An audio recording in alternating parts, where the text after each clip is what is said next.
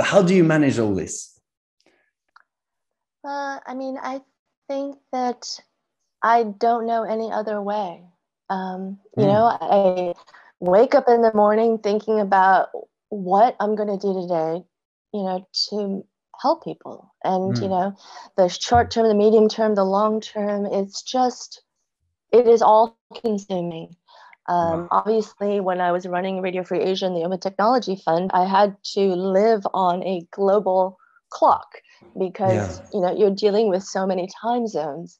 So, I mean, I have very close and dear friends that have you know supported me through um, all of these utterly consuming uh, efforts that I made with my life. Um, but honestly, it's to me, it's really all about service. It really is. I just, and I don't, I don't feel at all that I'm missing anything. I just feel wow. really grateful that yeah. I've had I mean, the ability and the opportunity to do these things. Mm, I think it's well. I guess it's your mission is so strong and so powerful. You're ready to put so much of your time and effort and almost sacrifice your personal life to kind of work on these own projects. It's completely crazy.